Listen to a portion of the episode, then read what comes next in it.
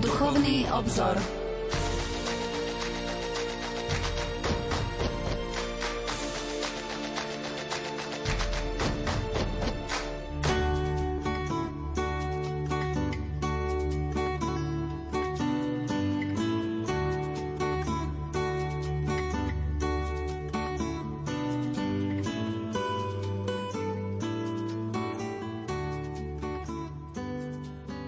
Krátky list od pápeža Františka dostal novinár, ktorý ho v útorok 11. januára vyfotografoval, ako vychádza z predajne s hudobnými nosičmi pri Panteóne, kde naštívil starých priateľov. Čierno-biela fotografia sa v priebehu niekoľkých minút stala virálnou na sociálnych sieťach. V tejto diecéze mi najviac chýba to, že sa nemôžem túlať po uliciach, ako som to robil v Buenos Aires, keď som chodil z jednej farnosti do druhej. Napísal svätý otec v odpovedi španielskému novinárovi na list. Javier Martinez Brocal, riaditeľ agentúry Roma Report, sa nachádzal pri Panteóne v správnej chvíli, keď odfotografoval pápeža pri odchode z predajne, z ktorej majiteľmi sa poznal ešte ako arcibiskup Buenos Aires. Pápež napokon ďakuje Brokalovi za jeho šlachetný príspevok na sociálnej sieti, pričom s humorom dodáva, že nemožno poprieť, že išlo o nešťastnú náhodu, že aj popri urobení všetkých bezpečnostných opatrení sa tam vyskytol novinár, ktorý koho si čakal na stanovišti taxíkov. Nesmieme stratiť zmysel pre humor, uzatvára svätý Otec svoj list s pozbudením, že svoje povolanie novinára si treba plniť, aj keď to znamená dostať pápeža do ťažkostí. Týmito slovami otváram dnešnú reláciu Duchovný obzor, kde chceme pokračovať v rozoberaní príhovorov pápeža Františka počas jeho apoštolskej cesty na Slovensku. Našim hostom bude profesor Anton Adam, ktorý prednáša v kňazskom seminári svätého Gorazda v Nitre a je kňazom Bansko-Bystrickej diecézy. Pán profesor, prajem vám požehnaný dobrý večer. Ďakujem pekne za privítanie v rádiu Lumen. Prajem podobne vám požehnaný večer a také všetkým, ktorí sa s nami v týchto chvíľach spájajú na vlnách rádia. Momentálne v týchto dňoch prežívame týždeň modlitieb za jednotu kresťanov. O ekumenizme častokrát veľa počujeme. Ako by sme mohli pozbudiť našich poslucháčov, ako prežiť tieto dni? Od 18. do 25.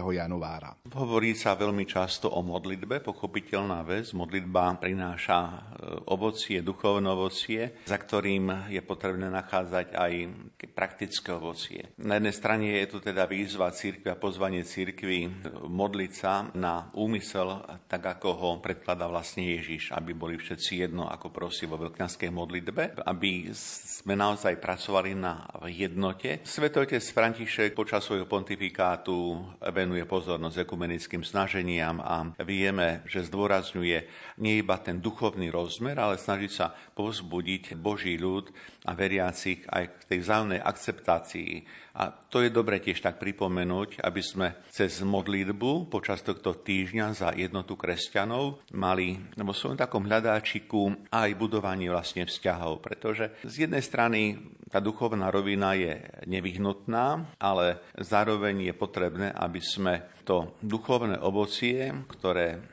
vlastne zažívame, vnášali aj do našich vzťahov. To je to, čo pápež hovorí častejšie, akceptácia, vzájomná, prijímanie sa aj v tých jednotlivých náboženských denomináciách. Niekedy sa nám javí, že my veľa v ekumenickom snažení nemôžeme zmeniť, ale ak zmeníme svoje postoje práve cez tú prízmu modlitby, duchovného zážitku, skúsenosti, tak určite, že pracujeme aj takýmto spôsobom na zjednocovaní. Tá téma je pochopiteľná veľmi široká a chcem ešte povzbudiť aj našich poslucháčov, aby nie iba v tomto týždni, kedy tak povediac oficiálne sa modlíme za jednotu kresťanov, ale vôbec vo svojom kresťanskom živote častejšie pamätali na túto potrebu Ježišovo pozvania, Ježišovej výzvy. Začali sme sláviť nový rok 2022. Ako prežívate tieto prvé dni tohto nového roka? Zrejme tak, ako prináša situácia, ale predovšetkým je vo mne nádej, ktorá je zakorenená v takom osobnom pohľade vlastne k Bohu, že naozaj s Bohom a s tou podporou našho nebeského Otca i tento rok, ktorý prichádza, zvládneme, naozaj nikto z nás nevie, čo nás čaká, čo prinesie. Možno máme nejaké svoje parciálne, čiastočné plány, ktoré vôbec nemusia výjsť a možno málo kedy vychádzajú podľa našich predstav a očakávam, že tak ľudia budú v tomto roku k sebe takí ľudskejší, že tá človečina, tak povediať, znovu bude vo väčšej miere prítomná v našich vzťahoch, lebo trošku sa to tak v minulosti, minulých rokoch vytratilo a veľmi si želám, aby sme k sebe vedeli byť dobrí, ústretoví, aby sme vedeli nájsť skôr to, čo nás môže spojiť a spájať, ako to, čo nás rozdeľuje. To sú slova profesora Antona Adama, ktorý je dnes večer našim hostom. Pokojný dobrý večer a ničím nerušené počúvanie vám zo štúdia Rádia Lumen Prajú majster zvuku Marek Rímovci, hudobná redaktorka Diana Rauchová a moderátor Pavol Jurčaga. Vykročil som nerovným smerom cestou, čo dávno predo mnou prešli Jozef aj Mária.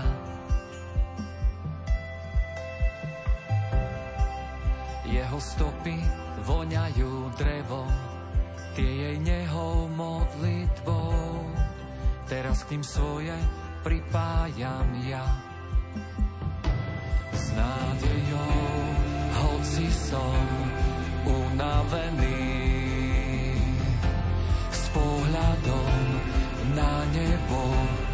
odhodlaný.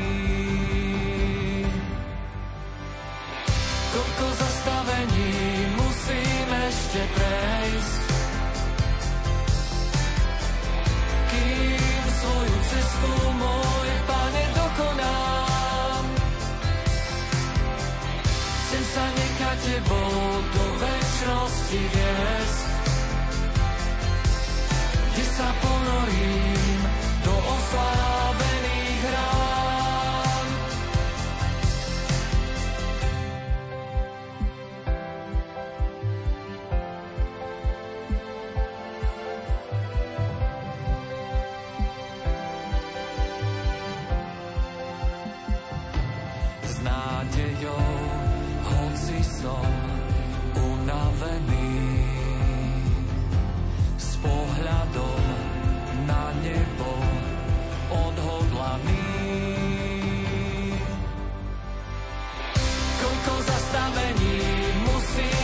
ešte prejsť, kým svoju cestu môj pane dokonám. Chcem sa nechať tebou do väčšnosti viesť, kde sa ponorím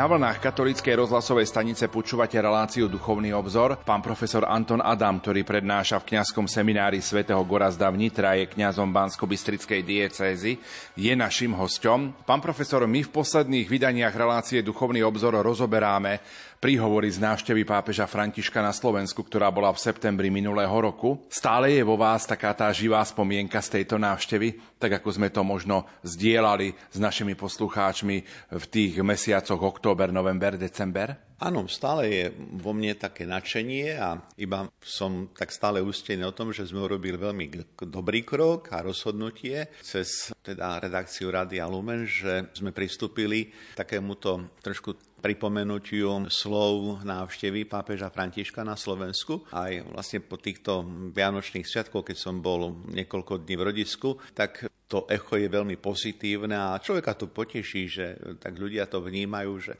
má to dobrý ohlas a prináša to dobré ovocie. Pochopiteľné, že to poteší aj človeka. Myslím si, že aj mňa, napokon aj a vás ako redaktora to môže tešiť, že tá práca nevychádza na zmar a vidím to aj naďalej ako veľmi, veľmi vhodný spôsob nie iba niečo pripomínať, ale tak oživovať, lebo je potrebné, aby sme oživili sebe spomienky, ktoré znovu môžu byť a sú impulzom pre uživotnenie toho, čo nám pápež František počas návštevy Slovenska povedal. Mnohí označili pápežovú návštevu na Slovensku za historickú udalosť uplynulého roka v katolíckej cirkvi na Slovensku. My sme rozprávali v reláciách o tom už ako bol pápež František aj v Prešove, kde predsedal grecko-katolíckej svetej liturgii a potom bol na stretnutí s Rómami na Hluníku 9. Teraz prichádzame k stretnutiu s mladými. Môžeme povedať, že to bolo také jedno z tých najsilnejších stretnutí pápeža Františka na Slovensku? To máte tak, kde sa objavia mladí, tak tam je taká životná energia. Dokonca by som sa nebal povedať, že taká určitá živelnosť v tom pozitívnom zmysle slova živelnosť je niečo negatívne. Nemá Mám na mysli živelnosť v zmysle vlastne tých prejavov, ktorých sme svetkami niekedy na námestiach, ale to je tá mládež, ktorá je otvorená pre Krista a keď prichádza Kristov námestník, tak oni sú v tom naozaj pozitívne, dobrom zmysle nejak tak živelní, teda živí a vedia to prejaviť. Tam sa nedá jednoducho zostať ľahostajným a my sme to mohli sledovať aj naozaj počas príchodu Sv. Otca do Košíc na štadión, že to atmosférou boli zasiahnutí neba mladí, ale aj tá generácia starších, ktorí tam boli prítomní. A samozrejme vec, že tak ako spomínate, ja som dokonca počul názor, že to nebola iba e, udalosť pre církev, udalosť roka, ale ja som dokonca počul komentáre, že to bola aj akože pre našu spoločnosť, občianskú spoločnosť vlastne výnimočná udalosť a mnohí ju považujú aj v rámci občianskej spoločnosti za jednu e, najvýznamnejšiu udalosť, ktorá sa na Slovensku dohrala. Poďme si atmosféru z tohto stretnutia pripomenúť prostredníctvom zvukovej nahrávky z nášho priamého prenosu. Milí mladí, drahí bratia a sestry,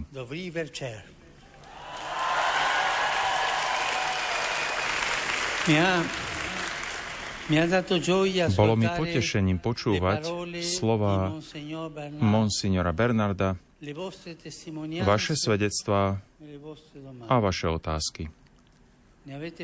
Položili ste ich tri. A ja by som sa chcel pokúsiť s vami hľadať odpovede. Začnem Petrom a Zuzkou. Vašou otázkou o láske v dvojici. Láska je najväčší sen v živote, ale nie je to lacný sen. Je pekný, ale nie je ľahký, ako všetky veľké veci v živote.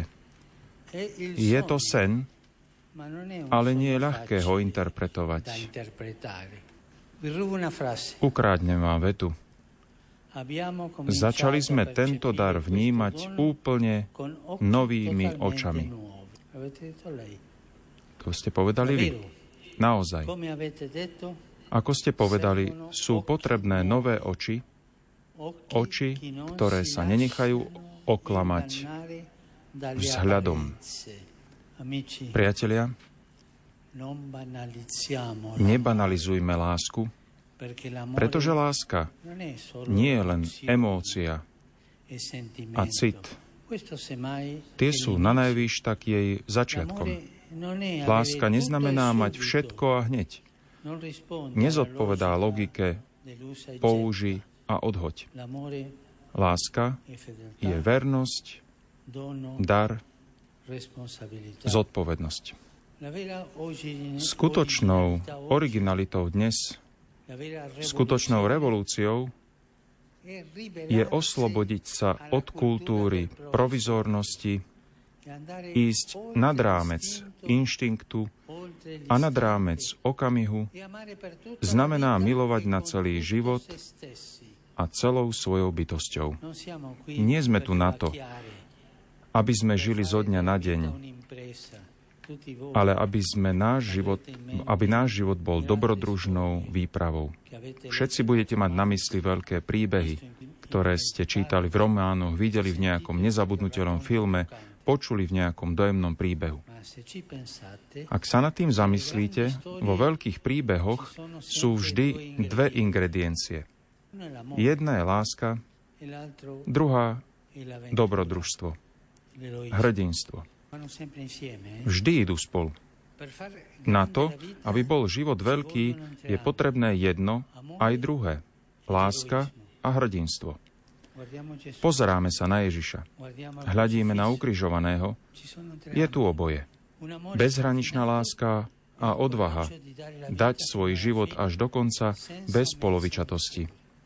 Máme pred očami blahoslavenú Annu, hrdinku lásky.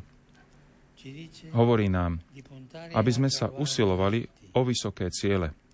Prosím vás, nenechajme dni nášho života plynúť ako epizódy v telenovele.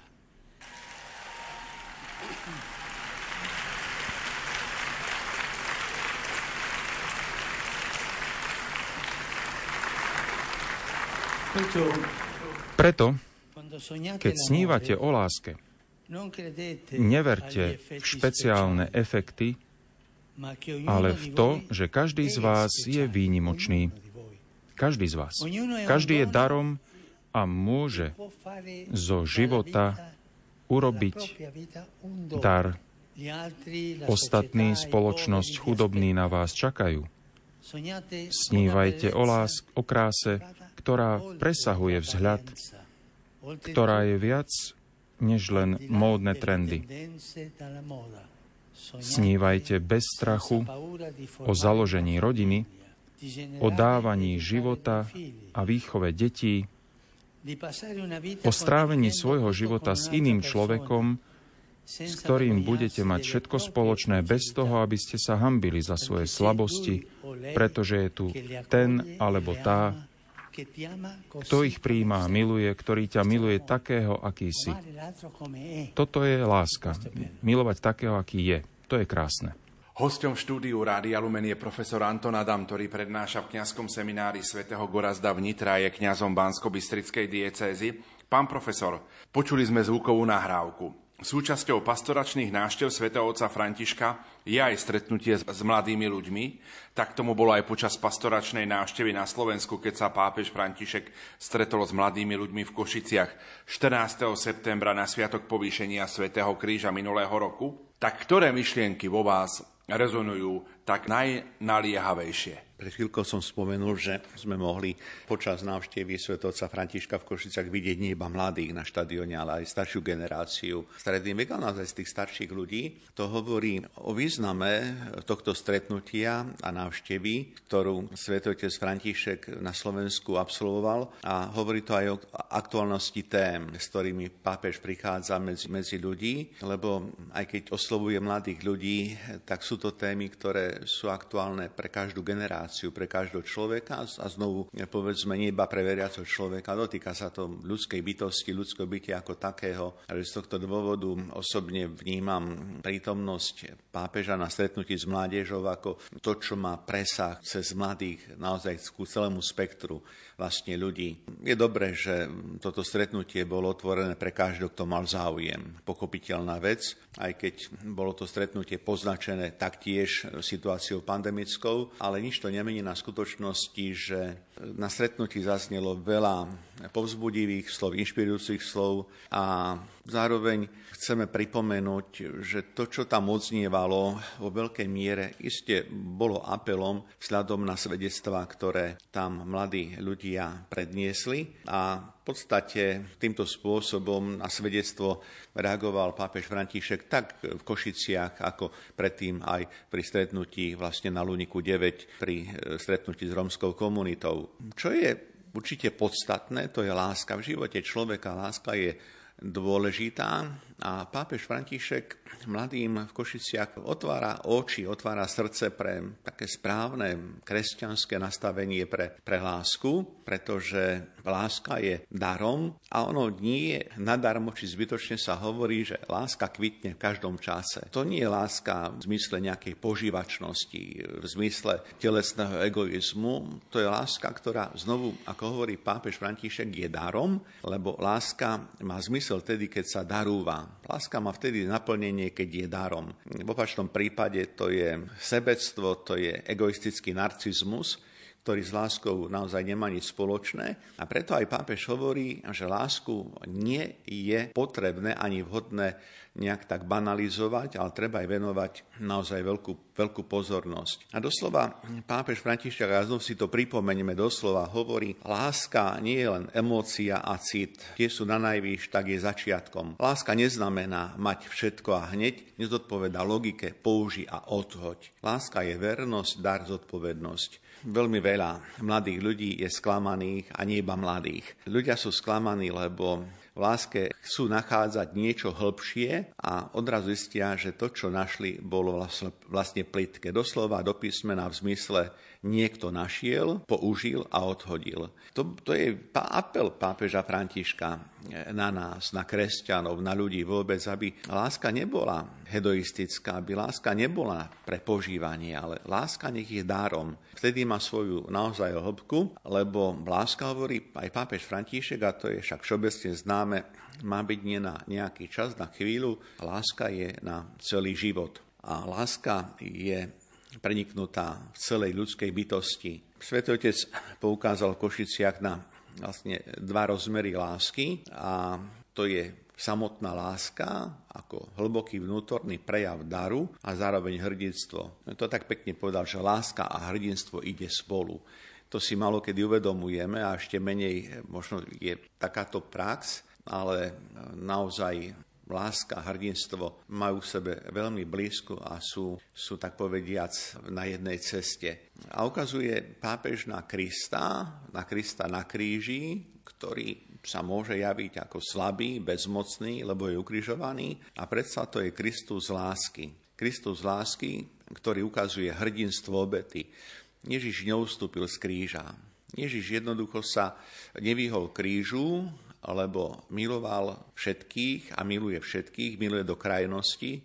A tak v Kristovi nachádzame také hlboké prepojenie milujúcej lásky, ktorá odpúšťa, ktorá zmieruje, ktorá sa obetuje a zároveň nachádzame v Kristovej láske onen prejav hrdinstva. To nie je niečo znovu vonkajšie, ale zasahuje hlboko dovnútra. A je dobré, že pápež František, keď hovoril o hrdinskej láske alebo o hrdinstve v láske, tak mladým tak aktuálne poukázal aj na, na našej blahoslavenej Anky Kolesárovej. A my sme videli, že mládež to ocenila, pretože naozaj pápež vyšiel do situácie, ktorá je slovenskému ľudu a slovenskej mládeži veľmi blízka a áno, pripomeňme ešte raz, že príbeh Anky Kolesárovej to je o láske, ktorá miluje Boha, ktorá miluje Krista a je to aj o hrdinstve, pretože dokázala sa vzoprieť, tak povediac, násiliu a chrániť vlastne svoju integritu, integritu čistoty.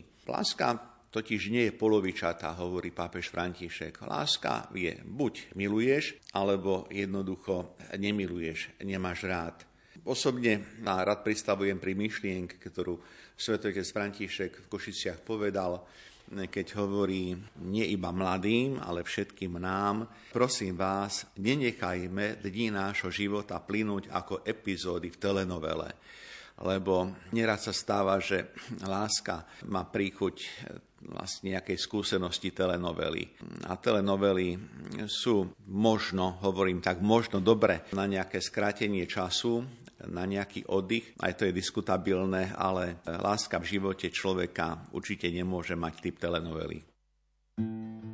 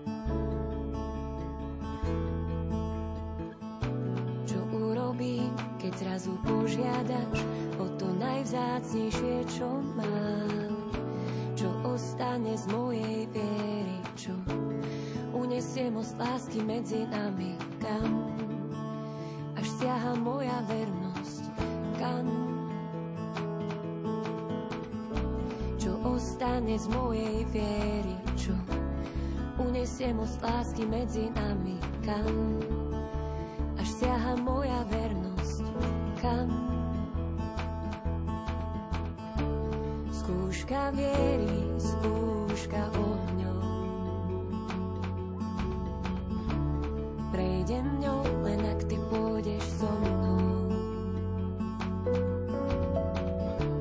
Skúška viery,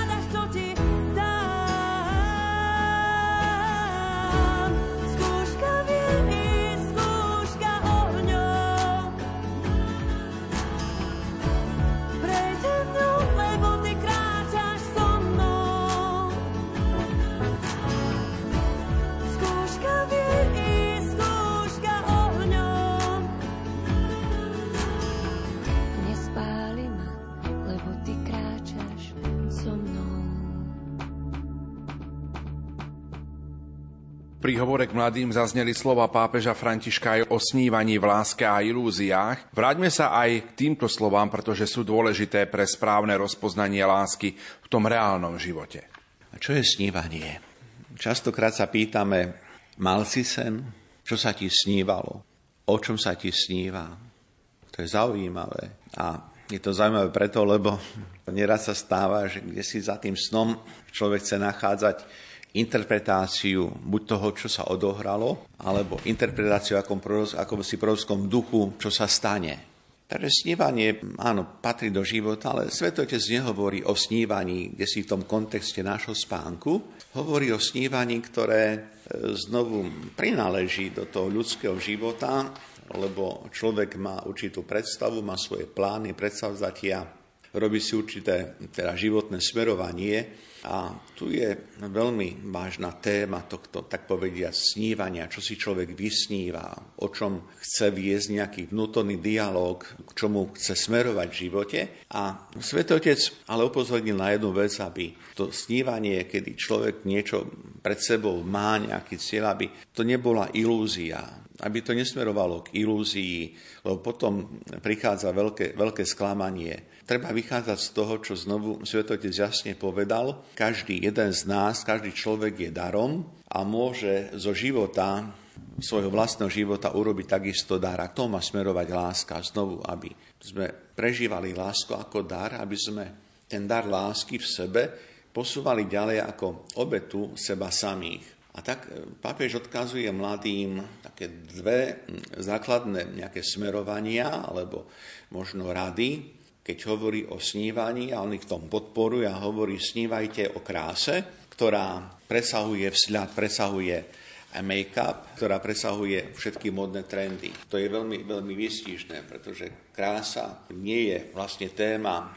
nejakého vonkajšieho vzhľadu. Krása kresťana, krása človeka je vo vnútri. A potom hovorí svetotec František mladým, snívajte bez strachu a snívajte bez strachu o založení rodiny, o splodení a výchove detí, o dávaní života, o zdieľaní všetkého s druhou osobou, bez toho, aby ste sa hambili za svoje slabosti, pretože Kristus je tu a On je tou podporou pre vás. A zároveň, keď láska smeruje k druhému človeku, tak milovať naozaj znamená, a to papež František jasne zdôrazňuje, to je jeho štýl prejavu, keď hovorí, každý sme nositeľmi toho, čo je pre nás špecifické. A milovať druhého blížneho znamená milovať naozaj takého, aký on je. Nevytvárať si ilúziu, aký môj blížny je. V prípade mladých, ako by mal vyzerať možno milovaný chlapec, milované dievča, ale príjmať ho takého, aký je. A potom to je už ten spôsob nazerania na tú Kristovú lásku, ktorá nás má zjednocovať a z tohto dôvodu znovu to pozbudenie svetoca Františka smeruje vlastne k nám ľuďom, aby sme v láske nenachádzali a nechceli nachádzať nejaké špeciálne efekty, lebo tá výnimočnosť je znovu v tom, že každý z nás je iný. Keď hovorí svetotec o láske ako o dare, tak e, hovorí o realizovaní tejto lásky v konkrétnom svete. To je znovu veľmi dôležité pre náš život, naše postoje, lebo láska, už som spomenul, nemá byť egoistická. Aj o vzťahu k tým, ku ktorým prichádzame, ktorým sa chceme darovať o láske, ale láska nemôže byť egoistická bez toho, aby sme naozaj ju nevenovali tomuto svetu. Vždy sa spája alebo s konkrétnou situáciou, alebo s konkrétnym človekom. Svetočist teda hovorí, láska nech je snahou pretaviť naše skutky, naše postoje do konkrétneho života takým spôsobom, že vždy prijímame blížneho takého, aký je a nechceme milovať nejaký ideál.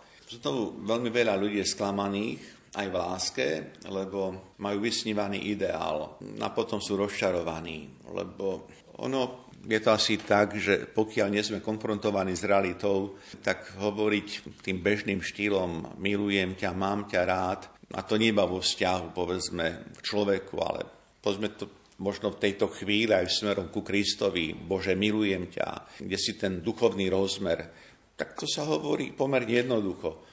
Ale keď sme konfrontovaní vlastne s Kristovým krížom, na ktorom je vlastne pribitý Kristus lásky, a keď v takejto situácii máme vlastne milovať odrazu, odrazu sa nejak vspierame, lebo nie je to nám vlastné. My sa k tomu musíme, nechcem povedať, že prinútiť, ale musíme sa tomu učiť. Lebo tak ako je Kristus darom pre nás, tak aj my, áno, aj my sme darom pre Krista.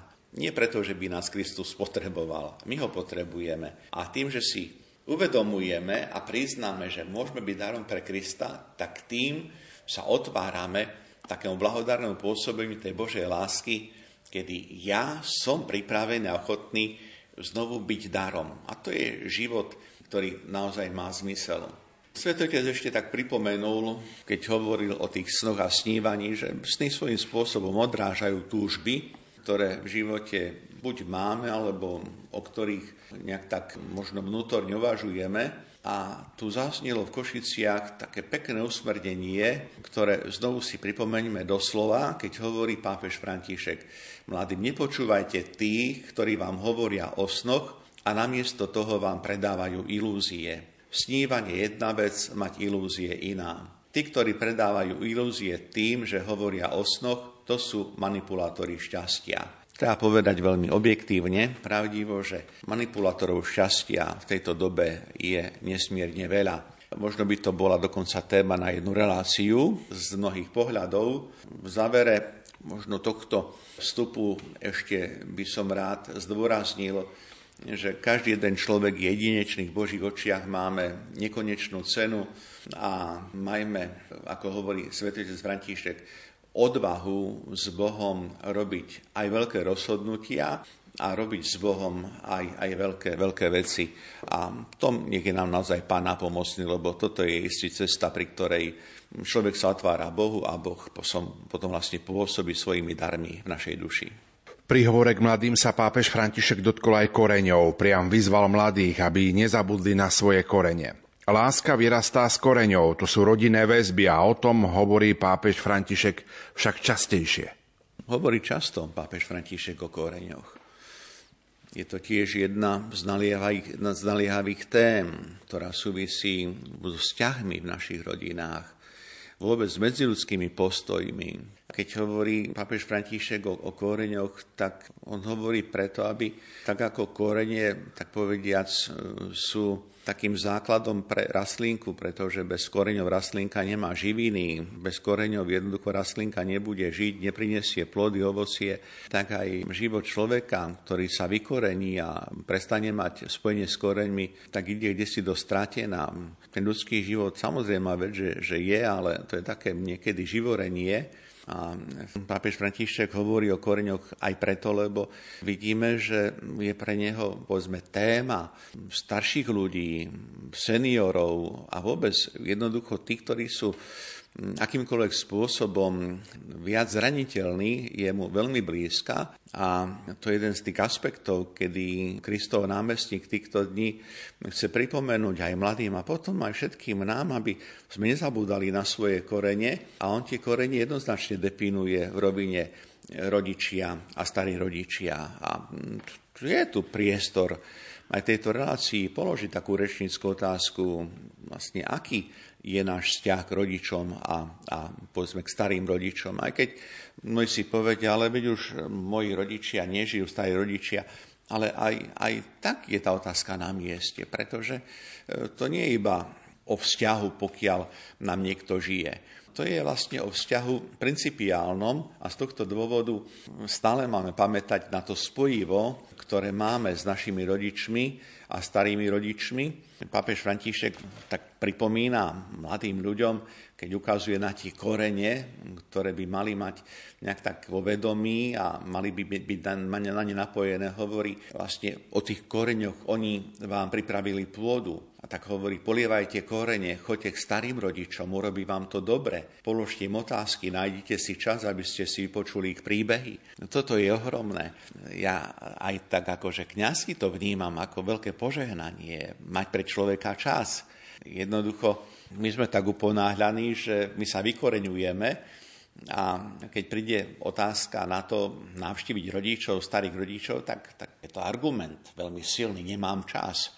A potom môžeme sa pýtať, a na čo máš potom čas? Keď nemáš čas na to, čo je ti ľudsky blízke, alebo má ti byť ľudsky blízke, na čo vlastne máš potom čas? Na to jednoducho treba nájsť čas a možno ešte trošku tak si dovolím povedať, že to sú korene, ktoré nemajú byť vyhľadávané iba vtedy, kedy sú, tak povediac, čerstvejšie, mladšie, kedy sú nejaké silnejšie, ale korene aj vtedy, kedy možno zoslábnú. Teda, hej, tá pozícia rodiča, starého rodiča, nie iba vtedy, keď nás dotuje, keď jednoducho dáva, ale pri prípade tých starých rodičov navštívme ich aj vtedy, ak už už jednoducho nemajú tie prostriedky, aby otvorili peňaženku, aby jednoducho nám vytiahli nejaký skvelý darček a podobne, lebo potom to by bolo také zneužívanie. Hovorme pragmaticky o týchto témach. Pápež František Košiciach nemaľoval niečo na sklo, aby sa to rozbilo, ale mladým hovorím životnou skutočnosťou, určite životným príbehom a my sa snažíme o zachovanie tých koreňov, lebo žijeme rýchle časy, rýchle doby. Aj papež František hovorí, sme si zvykli na to, že niečo potrebujem zistiť, no tak si to, ako moderne hovoríme, si to vygooglím, zistím na internete a tam sa nejak tak všetko premelie, ale znovu sa vrátim k tomu, čo hovorí pápež František. Choď tým koreňom, sadni si, vypočuj, príjmi slovo, príjmi povzbudenie, príjmi skúsenosť. A toto je potrebné, lebo o tom sú vlastne vzťahy. A znovu, keď tak pripomíname si túto návštevu pápeža Františka a stretnutie s mladými, hm, tak to je také uživotnenie toho, čo už poznáme ako Kristovú náuku. Napokon poznáme aj Božie a poznáme štvrtý Boží príkazky svojho otca, svoju matku, teda kde si znovu tá láska ku koreňom, ktorá siaha. A to je láska, ktorá je zakorenená práve vo vzťahu a ten vzťah v konečnom dôsledku je vzťahom vlastne znovu Božej lásky. My cez korene, o ktorých hovorí pápež, sa veľmi ľahko dostávame k tomu prvému priamému koreňu a to je vlastne to, tak, to, to, ten, ten koreň Božieho milovania, z ktorého vschádza náš život, vlastne všetko, čím sme. O láske sa hovorí často, pochopiteľná vec, Často je tento termín devalvovaný, alebo obsah to, tohto pojmu je devalvovaný. A tak pápež František pripomenul mladým, aby jednak nenechávali sa ovplyvniť tým, čo je zlé a aby neprijímali kde si tú atmosféru alebo mienku sveta, ktorá znehodnocuje aj pozíciu lásky. Lebo v tom svete, aj v súčasnom svete, aj našej spoločnosti je silno zakorenené, nezdravé. Staraj sa sám o seba.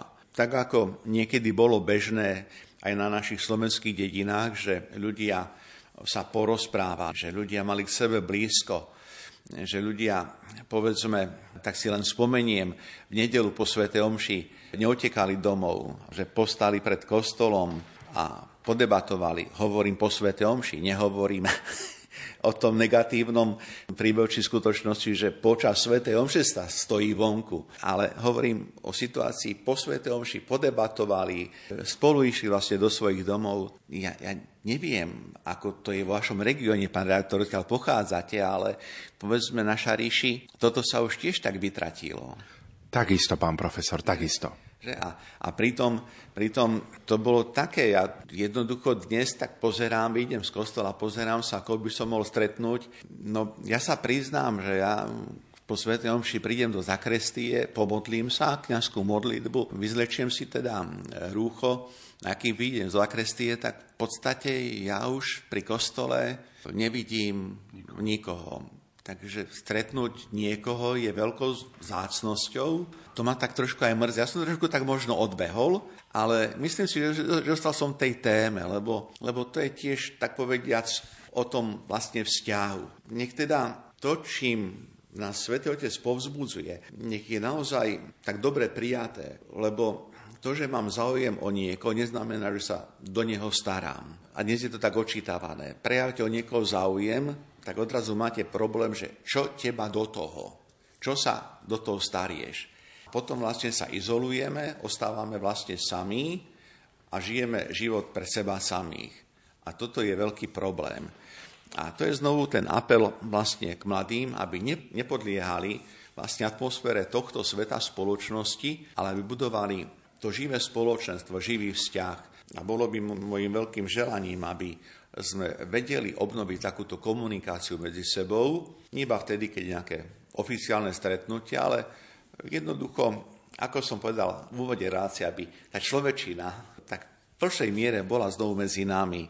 A myslím, že k tomu aj smeruje to slovo svetovca pápeža Františka. Takže áno, nebuďte pesimisti, buďte aktívni, buďte tvoriví, buďte vlastne nadšení pre tú cestu lásky. No a potom ešte jednu zásadnú myšlienku pripomenul pápež, keď sa vás mocňuje pesimizmus, hľadajte pomoc. A tá pomoc podľa názoru a postoja pápeža Františka ide iste okrem iného aj cestou sviatosti zmierenia, pretože napojenie sa na Krista znamená prijatie tej Božej pomoci, Božej lásky a to smerovanie je práve k tej láske milosrdného Otca. A znovu, keď sa tak vrátime k tomu stretnutiu v Košiciach, tak e, tam zaznel taký kratočký dialog, na ktorý si všetci pamätáme. V podstate pápež sa pýta vlastne mladých, vlastne čo je tak povedať centrom spovede, či hriech, alebo či niečo vlastne druhé, či láska. To je ten pekný taký dialog, ktorý tam mocnil, lebo je dobré a som rád, že aj mladí ľudia si uvedomujú, že to primárne, čo sa deje pri sviatosti zmierenia, to nie je súd nad človekom, ktorý je hriešný, slabý, ale to primárne, čo sa deje vo Svetej spovedi, to je prijatie Božej lásky, to je milosrdenstvo a tým centrom spovede nie je hriech, keď sa tak môže javiť. Idem sa spovedať, vyznávať striechov a tým centrom je Božie milosrdenstvo tak myslím si, že toto je taký ohromný presah do nášho kresťanského života. Nech sme povzbudení všetci, keď možno niekedy sme pri tej myšlienke ísť na spoveď, ísť na svetú spoveď, že naozaj tam ideme preto, lebo chceme stretnúť milosrdnú lásku, ktorá odpúšťa a ktorá je vlastne darom pre našu lásku.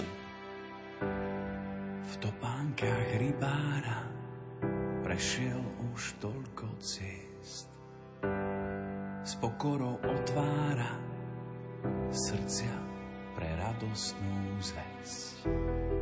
Nachádzať stratených a nemým vracať hlas.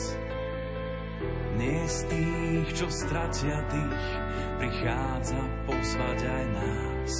Chyťme sa za ruky, spletme z nich sieť a spolu s Františkom zdvíhajme svet Chyťme sa za ruky, spletme z nich sieť a spolu s Františkom zdvíhajme svet. Chyťme sa za ruky, spletme z nich sieť a spolu s Františkom zdvíhajme svet. Chyťme sa za ruky, spletme z nich sieť a spolu s Františkom zdvíhajme svet. Vysúka rukávy, zmije nám špinu z moh. S úsmevom uľaví, veď v každom z nás býva Boh.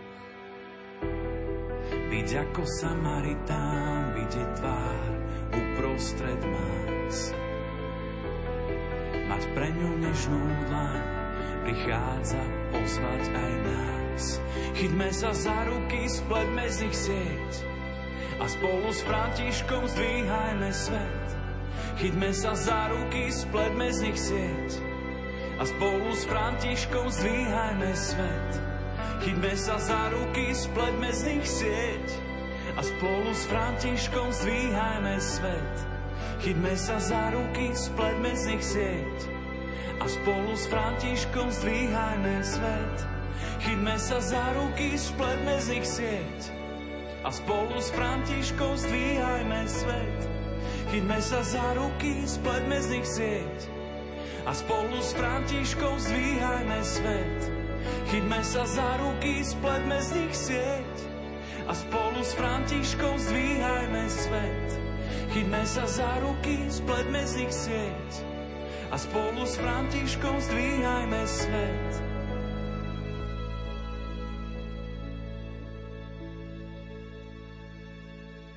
Pri hovore k mladým zazneli aj mnohé rady, usmernenia vo vzťahu k Svetej spovedi, ktoré sú pozbudením aj pre nás všetkých. Áno, ako som spomenul, je to pozbudenie k tej láske, ktorá je predovšetkým milosrdná. A poznanie, že Boh je milosrdný Otec, ktorý sa vlastne zľutúva, ktorý nás prijíma svojou milosťou, je veľmi zásadné, pretože Sveta spoveď nie je vyrovnávanie účtov v zmysle dal a má dať. Sviato zmierenia je ozdravenie nášho vnútra. Boh nás prijíma znovu takých, aký, aký sme. A papež František sa dotkol témy, ktorá nie je iba témou pre mladých, keď hovorí o sviatosti zmierenia či svetej spovedi. Je to téma každého človeka, lebo sa dotkol vlastne hamby. Hamby, hambiť sa. A hovorí papež František doslova, nie je to problém, je to dobrá vec, má na mysli hambu Niekedy je dobré sa v živote hanbiť. Ak sa hanbíš, znamená to, že nesúhlasíš s tým, čo si urobilo. Hanba je dobré znamenie, ale ako každé znamenie si vyžaduje ísť ďalej. Práve ten pocit hanby môže byť štartérom a má byť štartérom k tomu, že idem a vyznám sa. Znovu pohľad na toho marnotratného syna.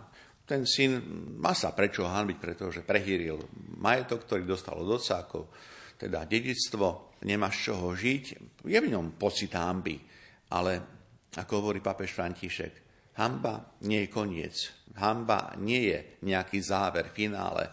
To má pokračovanie a tu je rozhodnutie ísť novou cestou, novým životom. A preto je tu apel pápeža Františka, znovu pre mladých, všetkých nás, aby sme boli ochotní urobiť cestu vnútorného obrátenia, vnútornej nápravy, aby sme boli vždy znovu a znovu otvorení prijímať milosrdnú Božiu lásku. Napriek tomu, že sa opätovne previním, že znovu sreším, znovu padnem, napriek tomu všetkému znovu a znovu nech zaznie v našom vnútri rozhodnutie, áno, vstanem a idem k Otcovi, pretože Boh, ak to tak povieme ľudským jazykom, sa teší, že môže odpúšťať. O podstatou Boha je láska. Boh je najdokonalejší práve tým, že miluje nekonečnou láskou, ktorá nemá žiadne obmedzenia, vymedzenia, žiadne limity a preto sa ani my nedajme odradiť svojou slabosťou, lebo znovu pápež hovorí, a to sú častejšie vyjadrenia, že Boh sa nikdy neunaví svojim odpúšťaním. A keď to hovorí pápež, tak to nie iba preto, že by chcel niekoho potešiť alebo hliať nejakú nádej, ale to preto, lebo je o tom presvedčená, je to pravda, ktorá nevyplýva z našho ľudského rozhodnutia a je to vlastne pravda Božieho milovania.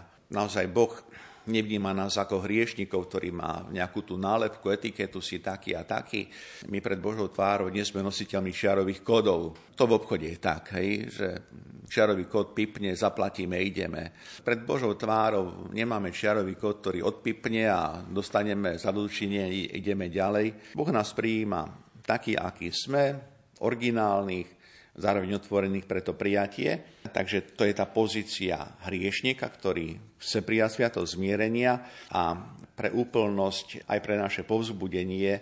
Áno, ešte pripomeňme, že pápež e, apeloval aj na nás kňazov, akými máme vlastne byť pri vyslovaní sviatosti zmierenia. To je veľmi podstatná vec, aby sme aj my kňazi robili sviatosť zmierenia. Nechcem povedať, že, že príjemnou, asi dosť také náročné, ale aby sme robili sviatosť zmierenia príťažlivou práve tým, že ukazujeme ten rozmer milosrdnej lásky. A to sú slova, ktoré oznievajú papežových príhovoroch častejšie aj pri stretnutiach, takže nič nové, tak povediac po slnkom, iba pripomenutie toho, aby kňaz nebol sudcom, ktorý je v nejakej pozícii sudcu, ale aby pri sviatosti zmierenia v tej spovedi si prezentoval naozaj milosrdného Otca, ktorý odpúšťa.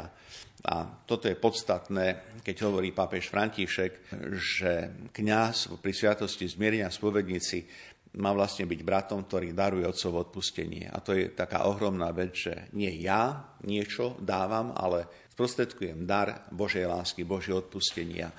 A to je také ohromné, keď po Svetej spovedi zaznie možno aj taká myšlienka kajúcnika, že rád sa k vám vrátim. To je niečo, čo svedčí o tom, že kajúcnik naozaj prijal sviato zmierenia po vedomí e, lásky, ktorá je darom vlastne nebeského Otca. Svetý Otec sa prihovoril k mladým aj v otázke životného kríža. Čo povedal? To bol taký záverečný apel, čo sa týka kríža. Tiež tie slova svetovca Františka vychádzajú z istej reakcie a zo svedectva vlastne mladých ľudí, ktorí tam boli prítomní, ktorí zažili svoj kríž. Myslím si, som presvedčený, že každý z nás už nejaké tie životné kríže zažili. Rôznym spôsobom ich môžeme asi definovať, predstaviť, sformulovať. Môže to byť nejaké vedomie ťaživej situácie a svätý František hovorí v tejto súvislosti o tom, aké je dôležité objať kríž.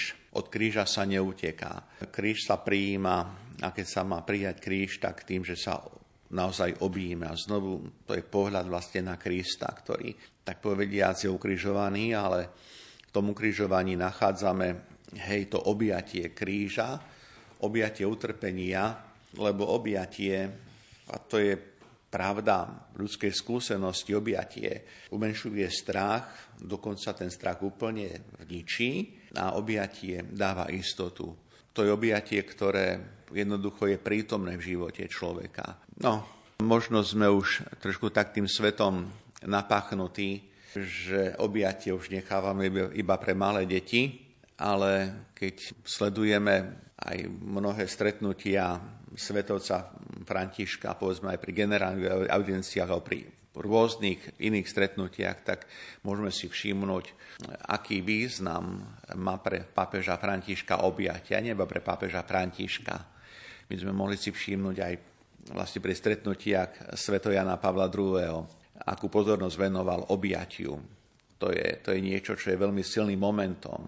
A objíma nieba dieťa, objíma starca, starenku. Pre mňa je to nie iba gesto to je veľké posolstvo pre mňa a znovu bolo by vhodné, keby sme sa aj nad tým zamýšľali, lebo keď prijímam vlastne človeka, ktorý trpí, ktorý má kríž života a ja ho objímem, tak mu dávam na vedomie, že ja som s ním, ja som s tebou, nie si sám. A či sme mladí, či sme starí, E, všetci potrebujeme e, mať vedomosť niekoho blízkeho. Dokonca aj my kňazi nieraz trpíme vlastne tým, že si vlastne falošne nahovárame, že keď sme v duchovnej službe a sme kňazmi, že my nepotrebujeme nikoho. Jednoducho, každý človek potrebuje e, zažiť skúsenosť istoty tej Božej a zároveň blízkosť vlastne človeka. Toto je, je podstatná stránka veci, s ktorou potrebujeme pracovať.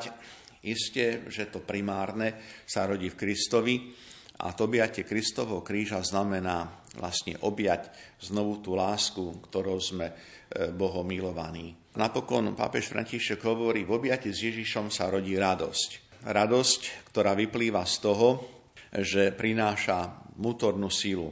A tak v závere pápež František hovorí všetkým nám, nech je radosť silnejšia ako čokoľvek iné a aby táto radosť, ktorú zažívame aj z toho objatia kríža, z objatia vlastne lásky, aby sme túto radosť prinášali svojim životom do našich ľudských stretnutí, do našich ľudských vzťahov. Tak to je isté silné svedectvo a posolstvo, s ktorým by som aj tento náš príbeh stretnutia ukončil.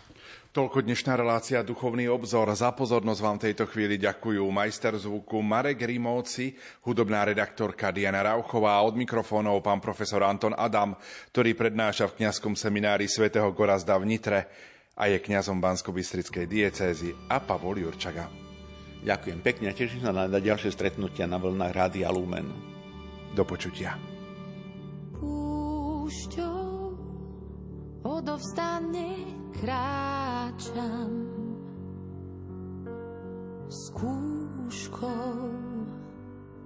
ona mi je. Dúfam, v tvoju pomoc dúfam.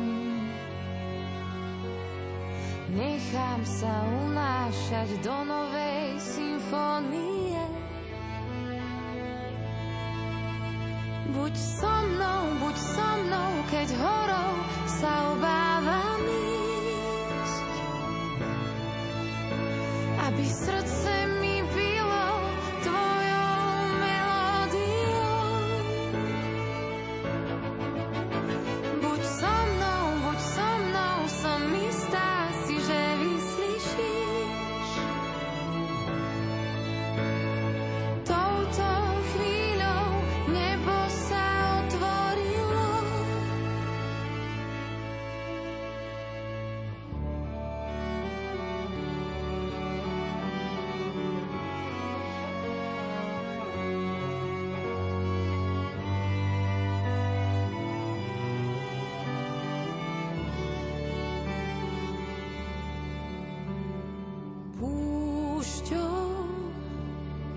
vedieš ľud svoj púšťou. Tam sa roztápa strieň. Už som v tvojej priazni, už som slobodne tichá, že vidím zasľúbenú zem. Buď so mnou, buď so mnou, keď horou sa obávam ísť. Aby srdce mi